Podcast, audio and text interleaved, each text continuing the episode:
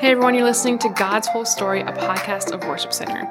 We know just how hard it is to read God's Word and understand it, so we decided to read the Bible chronologically this year and talk about it together. Thanks so much for joining us.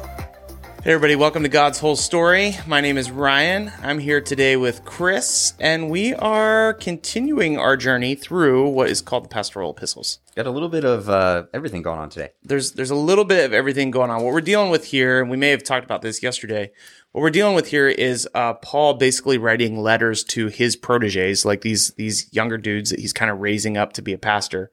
Um, I I really enjoy these books um, because if there's any books of the Bible that could teach you kind of what the expectation is of a pastor, of somebody seeking to disciple other people, uh, it's these it's these books. So it's First, Second Timothy, and Titus. I think it's a great glimpse into discipleship and mentorship as well. Yeah. Just of how Paul walked with Timothy, the relationship that he had.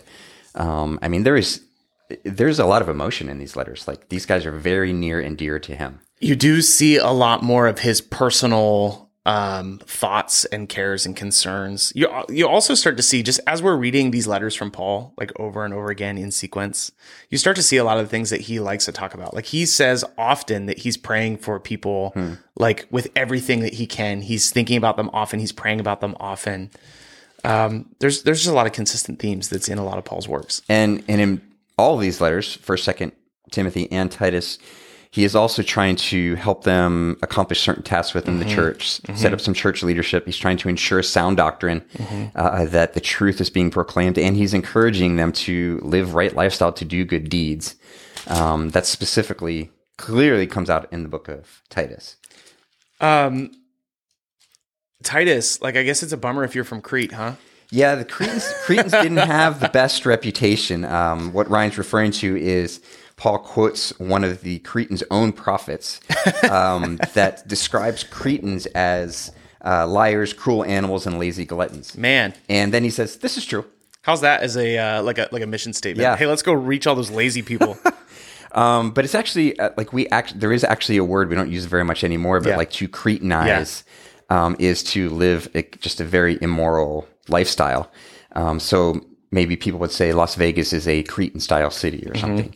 Um, but yeah, this uh, you know Titus didn't have a simple job. Like go to this place where this is the reputation of everybody, and go find guys and Go find elders. who are yeah eligible Yeah, yeah. to to be leaders so even when he says things like you know faithful to one wife which is probably like a one woman man uh, that probably wasn't that uh, that common it would have been maybe you know there wouldn't just been hundreds of people to choose from um, you know other thing that it, it, it's a totally minor detail but it for some reason when i read titus it jumps out at me just uh, even as paul's introducing the book he talks about god and he makes a simple statement of god who does not lie yeah, um, and you know, if you've grown up in the church and stuff, it's easy to kind of breeze by that. But like, how awesome is it that we have a trustworthy God that doesn't lie?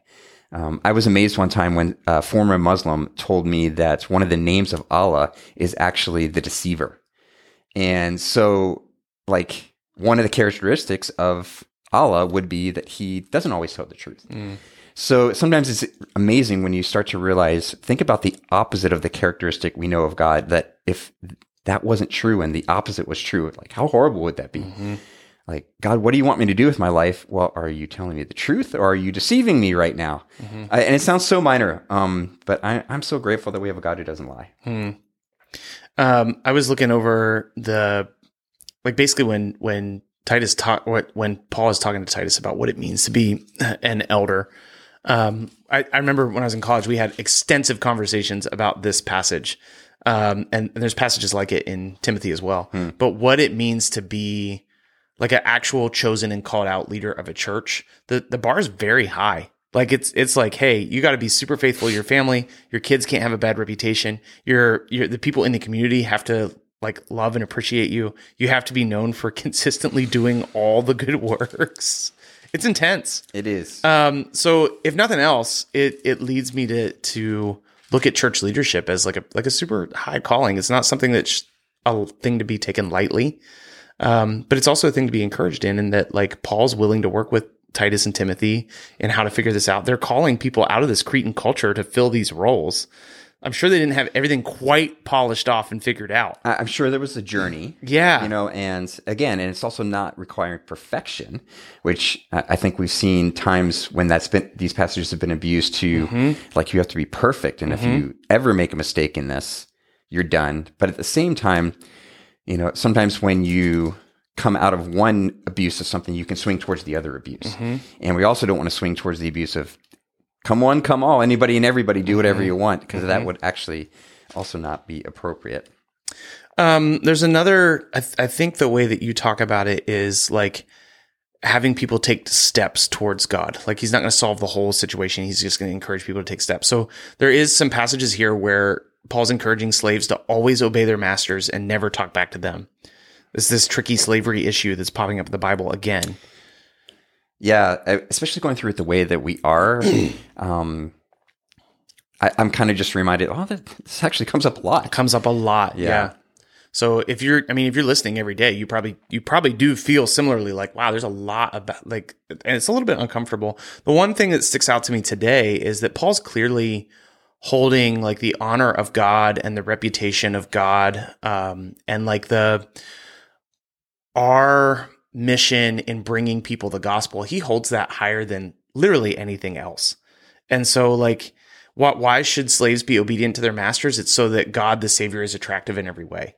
And so I, he's not going about like he's not becoming an abolitionist like Yeah. I think we would like to see. Um, but he is saying, hey, you know, we need to honor God in every scenario that we're in. It reminds me a lot of Philippians 2. Uh, sorry, Philippians 4, where he's like, I, I've learned to be content in every way. And the, the thing that I care about is that the gospel is preached. Yeah, and I, I do still, I think Paul would have an ideal, Yeah. um, but we're dealing with a broken planet. We're dealing Yeah. with uh, less than ideal situations many times. Um, yeah, uh, another passage that pops out to me, uh, it's one of my favorite passages actually, Titus chapter 2, 11 through 14. Sometimes I've heard it described as the gospel in a nutshell. Um, and you've got this, this picture of the grace of God uh, being revealed, bringing salvation, but then that grace is active in working in people's lives to uh, help them live godly, self-controlled, and upright lives. And then you've so you've got kind of the past. The grace has been revealed.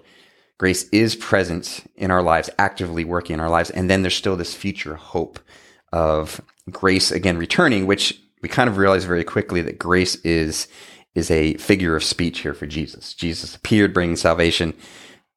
He works in our lives, teaching us to live godly, self-controlled, and upright lives, and we wait for that blessed hope uh, of His return. So, in just in a few short verses, sometimes it's it's nice to point out like here's just a, a snippet that captures the essence of the entire gospel, the Christian life, uh, and our future hope.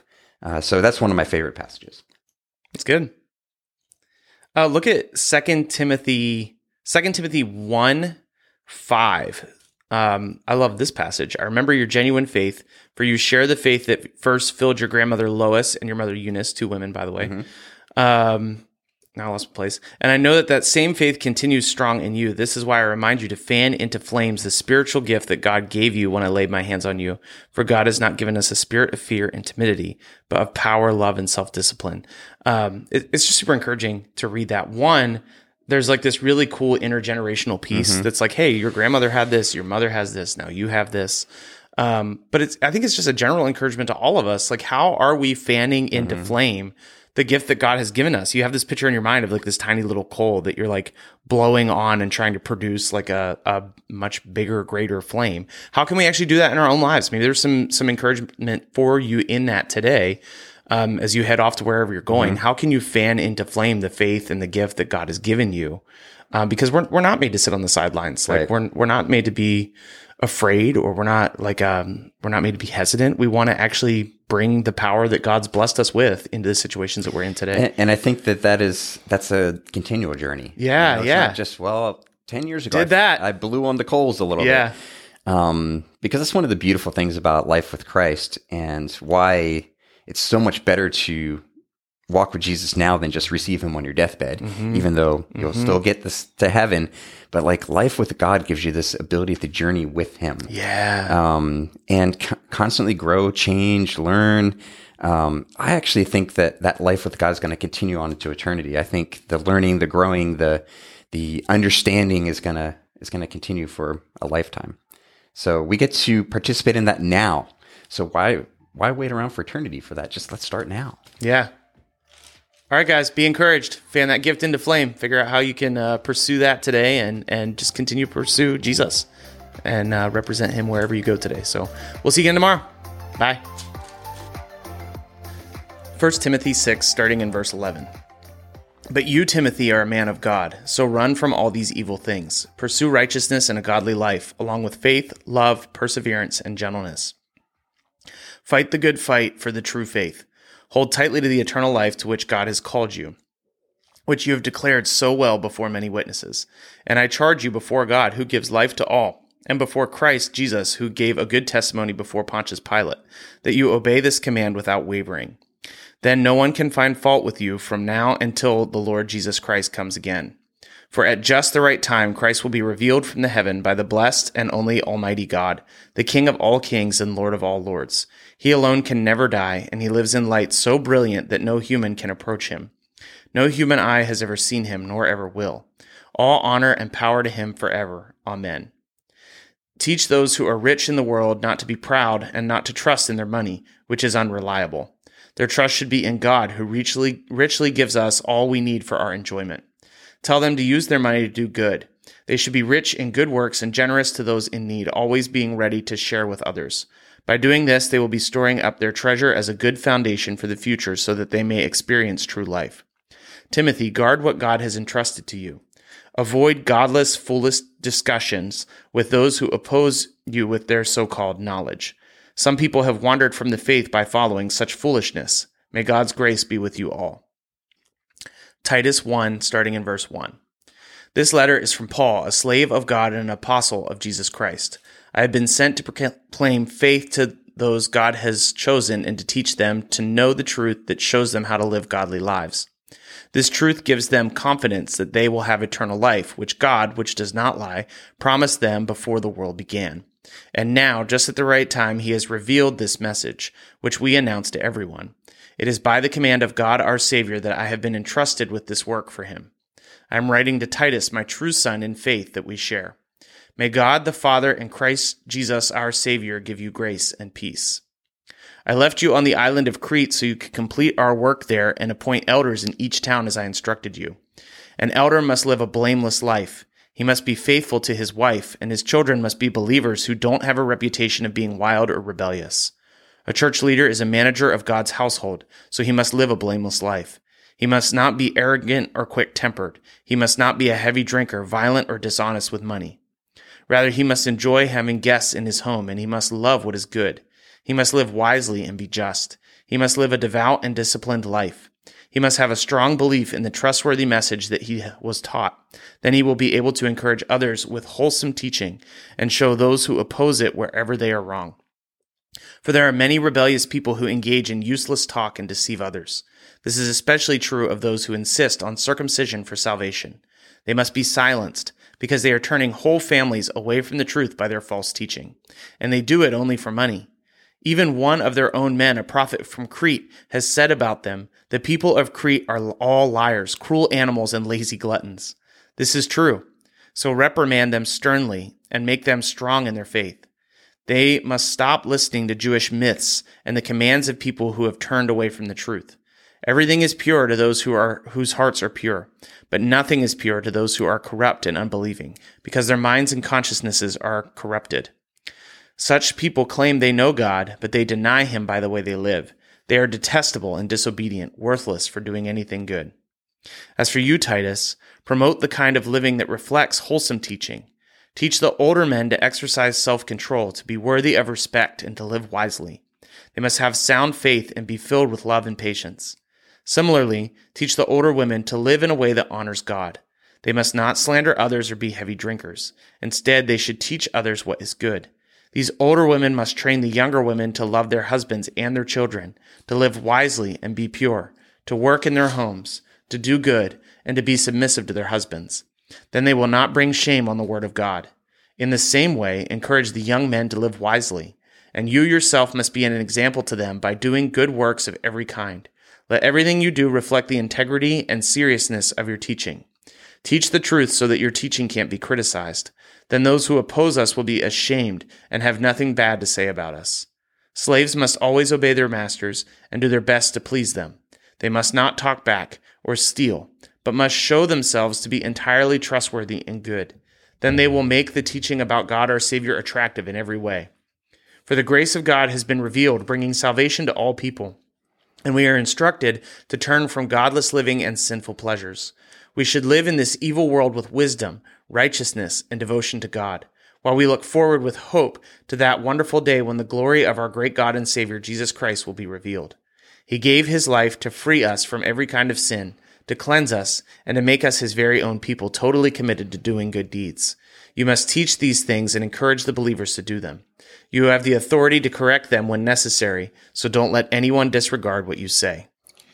Remind the believers to submit to the government and its officers. They should be obedient, always ready to do what is good. They must not slander anyone and must avoid quarreling. Instead, they should be gentle and show true humility to everyone. Once we too were foolish and disobedient. We were misled and became slaves to many lusts and pleasures.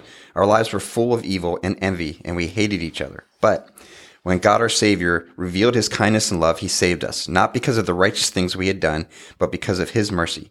He washed away our sins, giving us a new birth and a new life through the Holy Spirit. He generously poured out the Spirit upon us through Jesus Christ our Savior.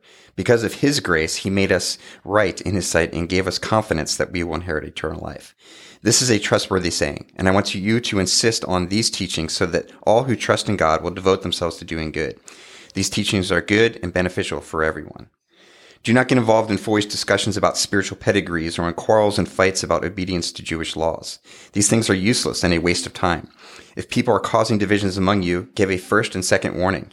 After that, have nothing more to do with them. For people like that have turned away from the truth and their own sins condemn them. I am planning to send either Artemas or Tychicus to you. As soon as one of them arrives, do your best to meet me at Nicopolis, for I have decided to stay there for winter. Do everything you can to help Zenas the lawyer and Apollos with their trip. See that they are given everything they need. Our people must learn to do good by meeting the urgent needs of others, then they will not be unproductive. Everybody here sends greetings. Please give my greetings to the believers, all who love us. May God's grace be with you all. 2 Timothy chapter 1. This letter is from Paul, chosen by the will of God to be an apostle of Christ Jesus. I have been sent out to tell others about the life he has promised through faith in Christ Jesus. I am ready to Timothy, my dear son. May God the Father and Christ Jesus our Lord give you grace, mercy, and peace. Timothy, I thank God for you, the God I serve with a clear conscience, just as my ancestors did. Night and day I constantly remember you in my prayers. I long to see you again, for I remember your tears as we parted, and I will be filled with joy when we are together again. I remember your genuine faith, for you share the faith that first filled your grandmother Lois and your mother Eunice, and I know the same faith continues strong in you. This is why I remind you to fan into flame the spiritual gift God gave you when I laid my hands on you. For God has given us not a spirit of fear and timidity, but of power, love, and of self-discipline. So never be ashamed to tell others about our Lord. And don't be ashamed of me either, even though I'm in prison for him. With the strength God gives you, be ready to suffer with me for the sake of the good news. For God saved us and called us to live a holy life. He did this not because we deserved it, but because that was his plan from the beginning of time, to show us his grace through Jesus Christ. And now he has made all of this plain by the appearing of Jesus Christ our Savior. He broke the power of death and illuminated the way to life and immortality through the good news. And God chose me to be a preacher, an apostle, and a teacher of the good news. That is why I am suffering here in prison, but I am not ashamed of it. For I know that the one in whom I trust, and I am sure that he is able to guard what has been entrusted to me until the day of his return. Hold on to the pattern of wholesome teaching you learned from me, a pattern shaped by the faith and love you have in Christ Jesus. Through the power of the Holy Spirit who lives within us, carefully guard the precious truth that has been entrusted to you. As you know, everyone from the province of Asia has deserted me, even Phygius and Hermogenes. May the Lord show special kindness to Onesiphorus and all his family because he often visited and encouraged me. He was never ashamed of me because I was in chains. When he came to Rome, he searched everywhere until he found me. May the Lord show him special kindness on the day of Christ's return, and you know very well how helpful he was in Ephesus. Hey guys, this is Ryan, and I hope you are getting a lot out of God's whole story. Uh, it means a lot to us, even as we are reading through God's Word every single day in the order that it happened. Um, if you want to go ahead and follow us, you can find us on Instagram and Facebook at God's Whole Story Podcast. Uh, we would love it if you would share this thing with your friends or people that you know, or just share what's sticking out to you. Uh, you can either send us a DM or you could actually email us at podcasts at worshipcenter.org. You can email us if you have any questions, if something stuck out to you, if you'd like us to pray for you. And if you want a Bible, if you don't have one right now, or if you want a copy of the one that we're using to go through God's whole story, we'd be happy to send that to you. So go ahead and reach out to us in any way that you'd like. We'd love to hear from you. Have a great day.